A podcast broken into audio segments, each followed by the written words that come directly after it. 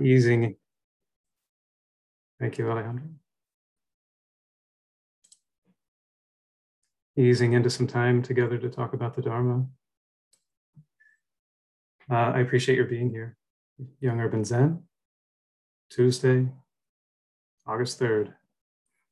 My name is Kodo, uh, and I'm with you from a little spot of land between what we know now as Lower Haight and Hayes Valley in San Francisco, city center, San Francisco Zen Center. Um, yeah, it's quite a joy to be with you. Uh, and to and to get to share some some space and relative stillness. I've been feeling a little bit like uh, something I read recently. These um, scientists have discovered that caffeinating honeybees helps them pollinate more flowers and make more honey. I've been feeling a little bit like a caffeinated honeybee running from thing to thing. But this isn't honeybee dharma. Today we're going to talk about the classics. Uh, this is the first and what I'm uh, hoping will be an intermittent series on what I want to call the foundations of dharma for young urban Zen. So this is number one, and we're going to begin at the beginning. Um, the beginning, as I'm going to call it, is uh, with the Four Noble Truths. And for tonight, joy and the first noble truth. So, uh, the perspective I want to talk about tonight is uh, throughout the path of practice. Certainly, there is this noble truth of suffering, and there's also just so much joy. And throughout the whole thing, compassion can sustain us. So many, many paths of Buddhist practice, as you're well aware. And um, the teachings so often begin with this first noble truth dukkha, suffering, stress. And so, why is it emphasized so much? What's what is what are we doing here? What is that? And um, what do we need to know about it? So I'll start with the I'll start with the why, and then we'll go to the what to get a sense of why it's emphasized so often. Uh, I want you to imagine uh, that you've decided to consult a doctor. You have some sort of uh, uh, leg injury, let's say. You've had a limp going on for a little while. It's not getting any better. You're in pain, and you've decided to go to the doctor. So you book an appointment. Click, click, confirmed. Go to the doctor's office. Through the glass door, you're up the stairs, and after a little bit of a wait, you walk, you start to walk into the examination room. The doctor's already inside. And before you can close the door, the doctor uh, barks the prescription for you, penicillin, and sends you off to the pharmacy without examining you, without asking you any questions, without even knowing your name. The obvious point here is that how effective is that medicine going to be for your for your ailment? Uh, the remedy the remedy isn't close to the ailment. You have to you have to know and understand the ailment uh, in order to select and apply the remedy.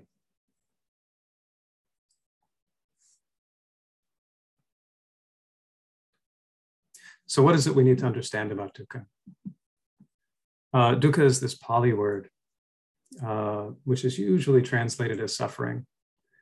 And one of the most quoted teachings on suffering, the Buddha saying, In the past, monks, and also now, I teach suffering and the cessation of suffering. In the past and also now, I teach suffering and the cessation of suffering.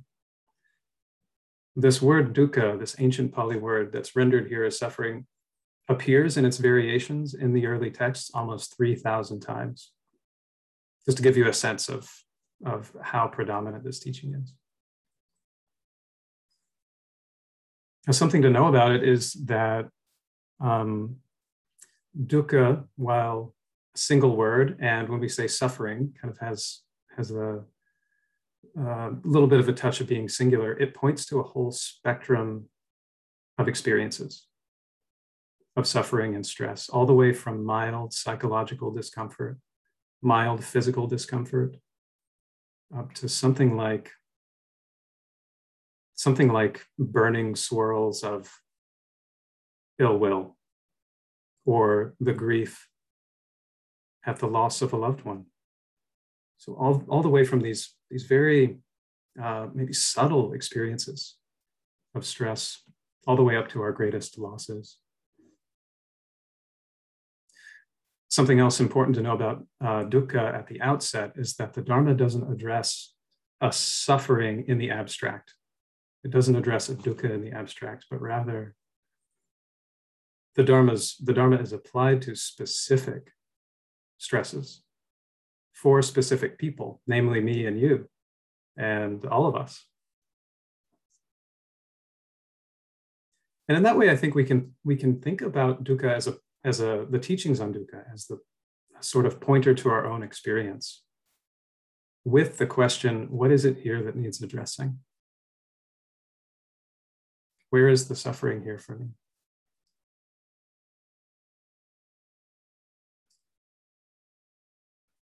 So it comes up almost 3,000 times in the early teachings. And in some of those places, the final, the final goal of the whole path of Buddhist practice is expressed as to fully understand dukkha, the full understanding of dukkha. And that in turn liberates.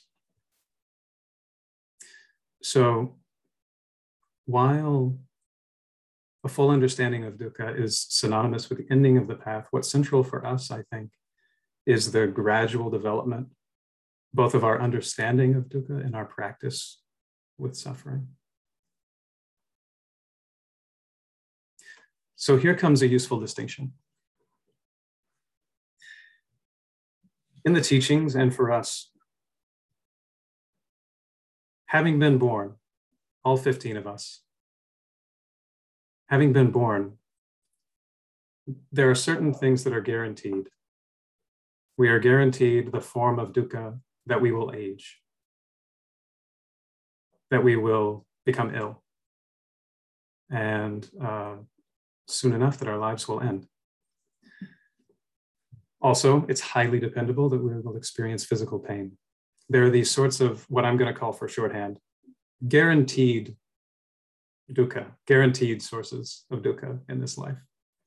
And then we have this other set of stresses and sufferings, or this other category that um, I'm going to go ahead and call not guaranteed.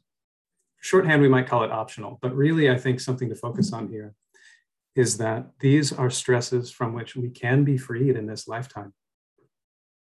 That's encouraging that's uh, that just saying it brings some shot of joy into my body. So these sorts of suffering from which we can be freed in this lifetime, they have a lot to do with our relationship to experience. How do we relate to experience? These are things like layers of mental suffering that we pile on to physical suffering. These are things like um, the sort of agitation or repulsion or dejection we might feel when we experience loss or disgrace or blame or pain. And then maybe really close to the core, uh, the, the sort of the sort of difficulty, stress, and suffering that we feel when our um, sense of self is threatened or found to be shaky. So all of these represent a sort of um, a sort of suffering from which we can be freed in this lifetime. Generally speaking, the more complete understanding of dukkha we have, the less of this optional suffering comes to be. Another way to look at this, uh, this set of uh, what I'm calling, maybe let's call them dependable suffering and optional suffering is the teaching of the second arrow. Buddha teaches this, this one. We have the, uh, say someone is struck with a dart. They feel some level of suffering. If they're struck with a second dart, does it get worse? It does. The first dart is the guaranteed suffering, and the second dart, along with the third, sometimes the fourth, sometimes the fifth, sixth, seventh, is all the stuff we pile on, all the sense of self that we make out of the original suffering, all the resisting we do to it, or all the um, uh, uh, craving for something else.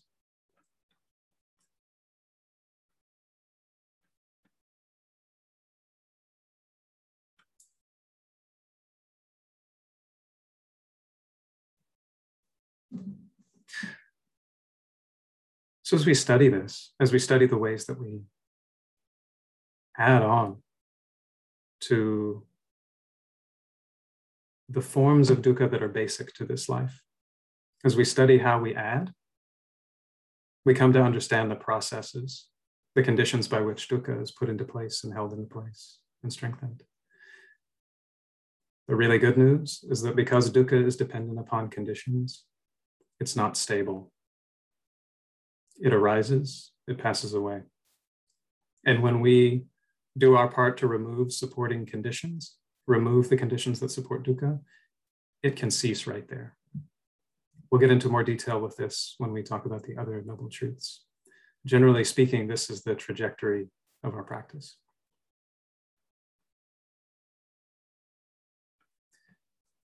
I think one of the most beautiful promises of the practice is that um, even these forms of guaranteed dukkha, that we will age, we will become ill.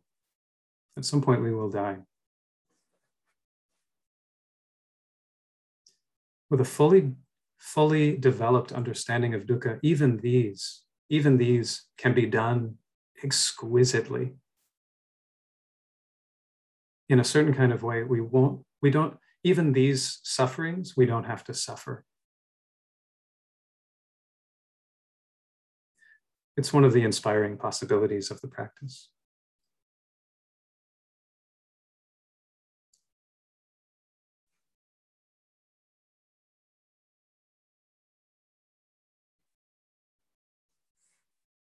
It sounds nice, doesn't it?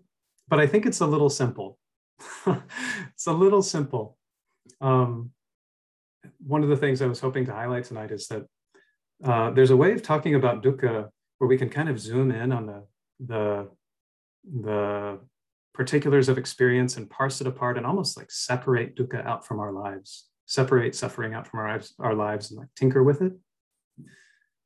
But I think there's something really interesting in zooming out far enough to see that in in in my estimation, most any scenario in our lives, we experience a mixture of both dukkha, suffering, and pleasure. Like take any any given any given scenario in your life, your work, your work life, personal relationship, um, family, state of your body. There's pain and there's pleasure. I, and I find that combination satis- uh, like something really interesting about that. It feels fertile. So alongside alongside with with dukkha, joy is very well represented in both the teachings and in the practices. Uh, in Nishijima Roshi's translation of Dogen Shobogenzo, the word joy appears over 150 times but maybe even more than that. And in the rest of the Zen literature, you find that joy is represented through image and metaphor more than even explicit naming. There's this one. Dogen saying in continuous practice, quote, there is no scarcity of beautiful scenery. The flowers know how to laugh and the birds know how to sing. Now, this is someone who's been intimate with the teaching since he was a boy and intimate with suffering since he was a boy. And lived a full life of practice and saying there's no scarcity of beautiful scenery.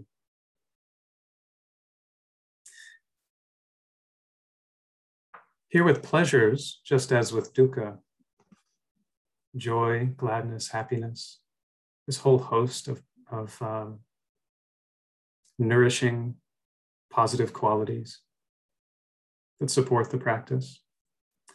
There's also a distinction to be made in, the, in pleasures, pleasures that um, tie us up, move us further into suffering, and those pleasures that move us toward freedom and liberation. I think this is one of one of the areas of uh, discernment to develop for ourselves that's most useful along the path, and actually that um, each of us has to develop for ourselves in our own context. So those those pleasures and joys that lead us further into craving, clinging, and suffering, and those that lead more toward liberation. So there's a, a teaching about the first type, these pleasures that sort of move us move us toward intensifying the optional suffering. Um, the teaching for them is called the five cords of sensual pleasure, and you can get a feel for these if you if you think about if you think about um, your body being tied, say by five different ropes. I've got say I have a I have a loop around one arm, another about around the other arm, one around one leg, one around the other leg, and then one around my torso. And I've got five different people pulling in different directions at different times. So I'm kind of I'm kind of being jerked around by these five ropes, right? No stability here. I'm certainly not in control.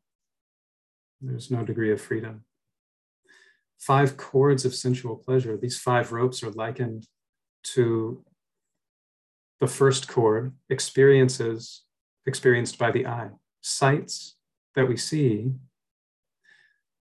that are pleasant, nothing too wrong yet, agreeable, nothing wrong yet. We like them, nothing wrong yet. And something in our relationship to them generates craving, generates more craving. We reinforce the machinery of craving, clinging, suffering, based on what come, we come into contact with at the eye.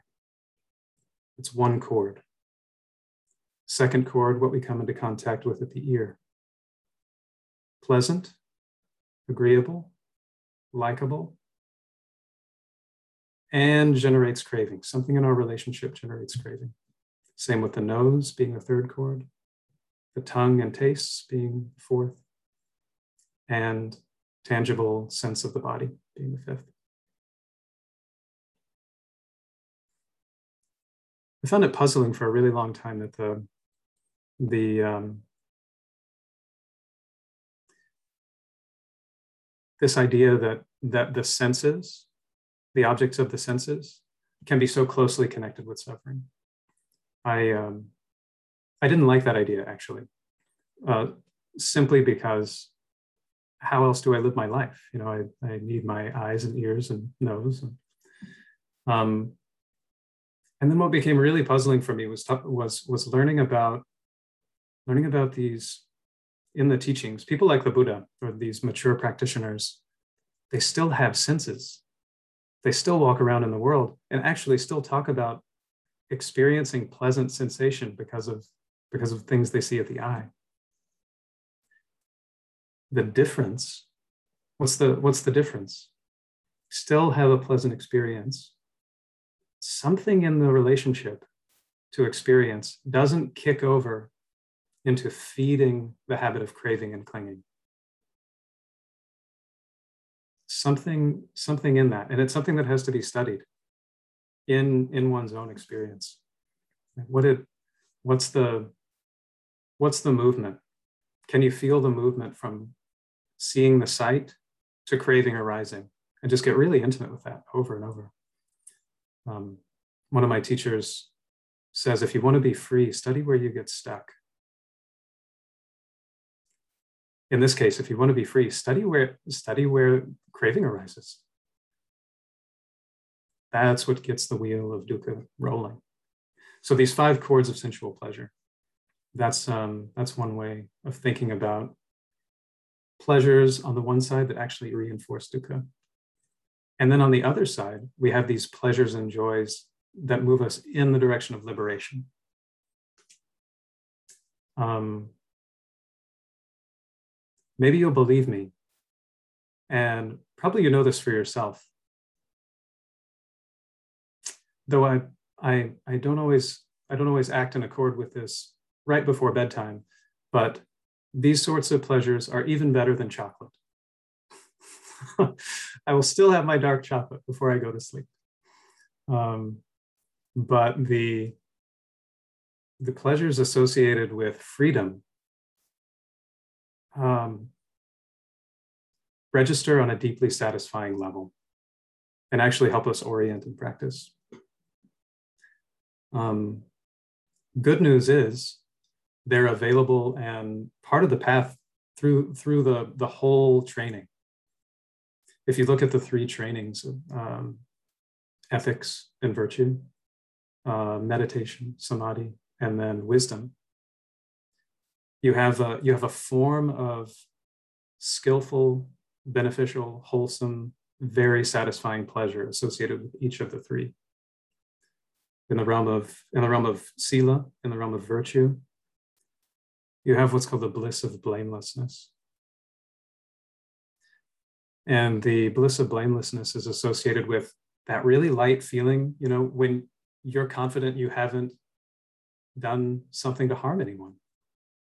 It's like for today, do you reflect on your day.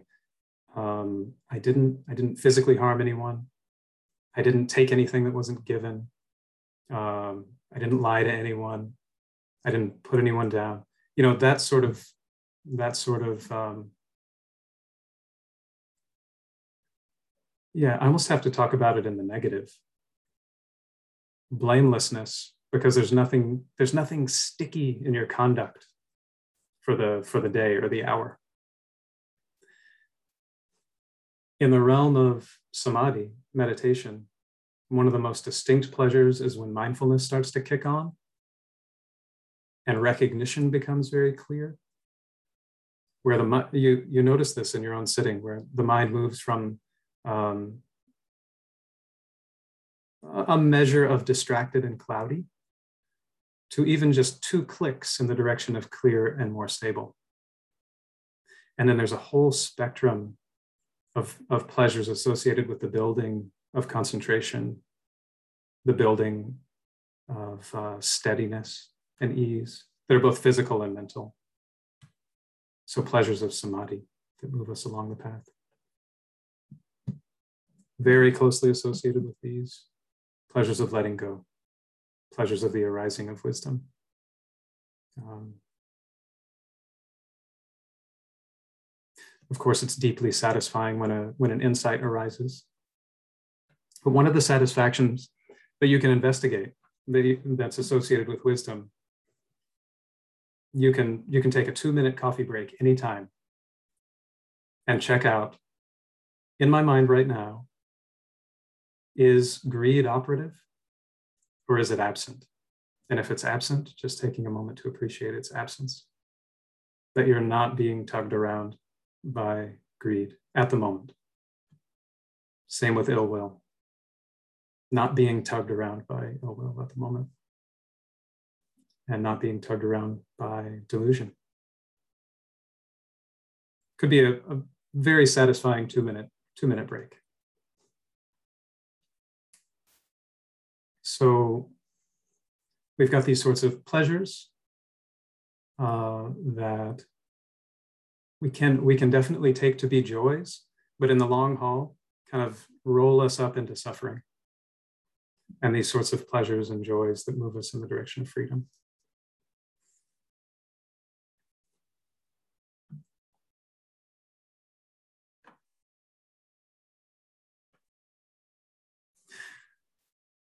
So from the books of Book of Serenity, there's this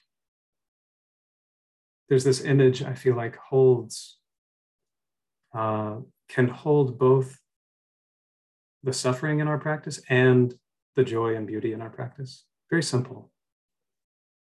It goes in front of the cliff of dead trees. Flowers and plants are always in spring In front of the cliff of dead trees, flowers and plants are always in spring.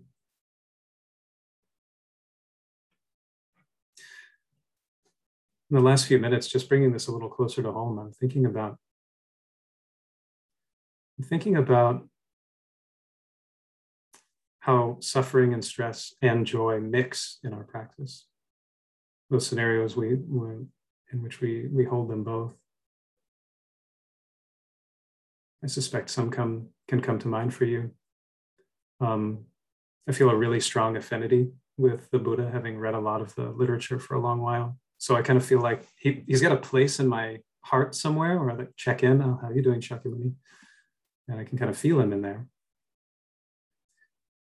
And there's this, there's a phase of the Buddha's life that I feel, I feel like maybe, maybe is um, underrepresented or maybe not talked about enough.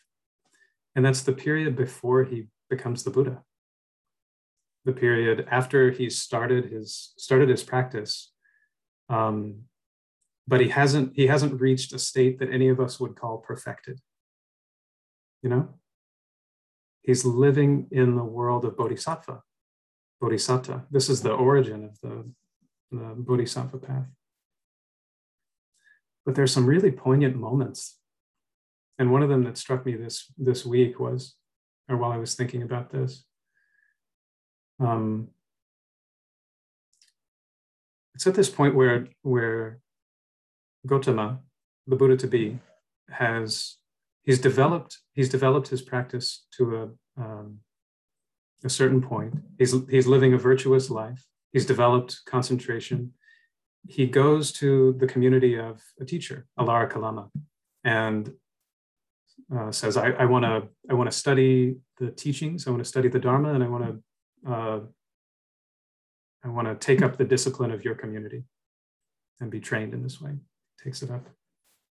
And it doesn't take long, owing to the, the Buddha's practice and his uh, sort of mature qualities, that he um, he arrives at the same um, understanding as his teacher.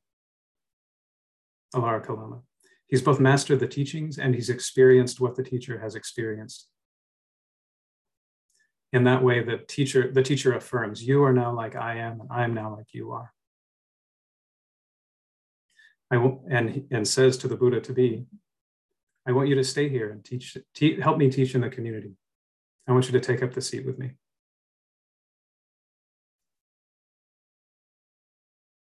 And can can you imagine the poignancy in the Buddha, the what I imagine, the Buddha to be realizing he's come to know what his teacher knows, he's experienced what his teacher has experienced, and it has not brought suffering to an end. The vow that the Buddha took up to end suffering, the reason he set out. Can you imagine that, that moment? And it, it even says in the in the text, it says, disappointed he left. And I, I that really that that's something human to me. Bodhisattva, Buddha to be. He's both experiencing these joys of practice and still the human pains of disappointment. Anyway, I think it's a it's a really fruitful time interesting time in the Buddha's life because it presents such a a complex, like real human. Um, yeah.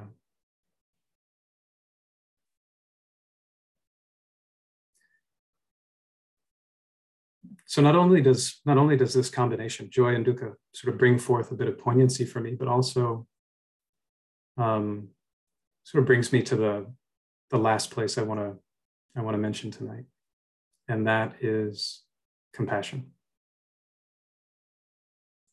The,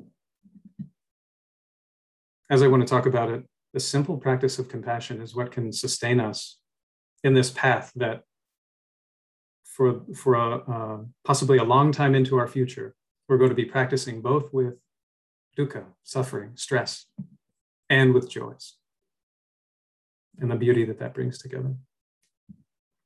And regardless if the times are good, there's compassion. The practice of compassion can sustain us.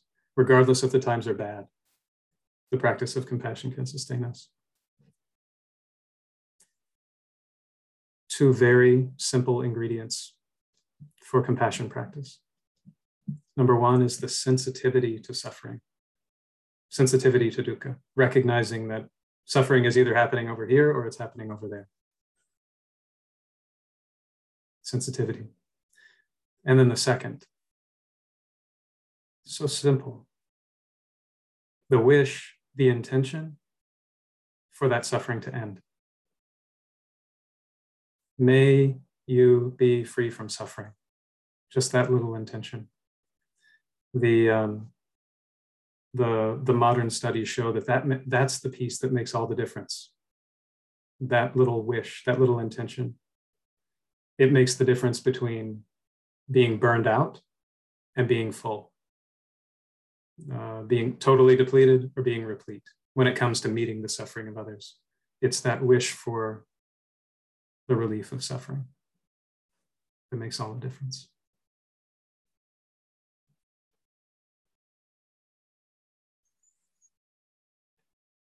So, dukkha, some of it we're bound to encounter in this life.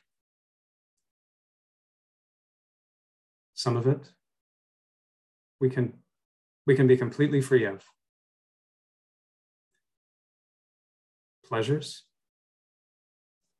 those that lead us into dukkha, those that lead us to freedom, and then compassion sustaining us all along the way. I feel like this is just a little bit of a thumbnail introduction to the first of the Noble Truths, dukkha. Um, I think as the as the sort of foundations of Dharma teachings come up in the weeks and months to come, I'll let all of you know as we're moving right along, but we'll head into the second noble truth. The cause or the arising of suffering, the third noble truth, its cessation, and fourth, the path. And then I'm thinking we'll head into the Eightfold Path after that. So, with that, may each of you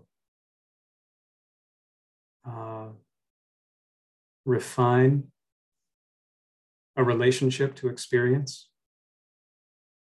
that is entirely free of optional dukkha. I wish that for each of you. And may it be so.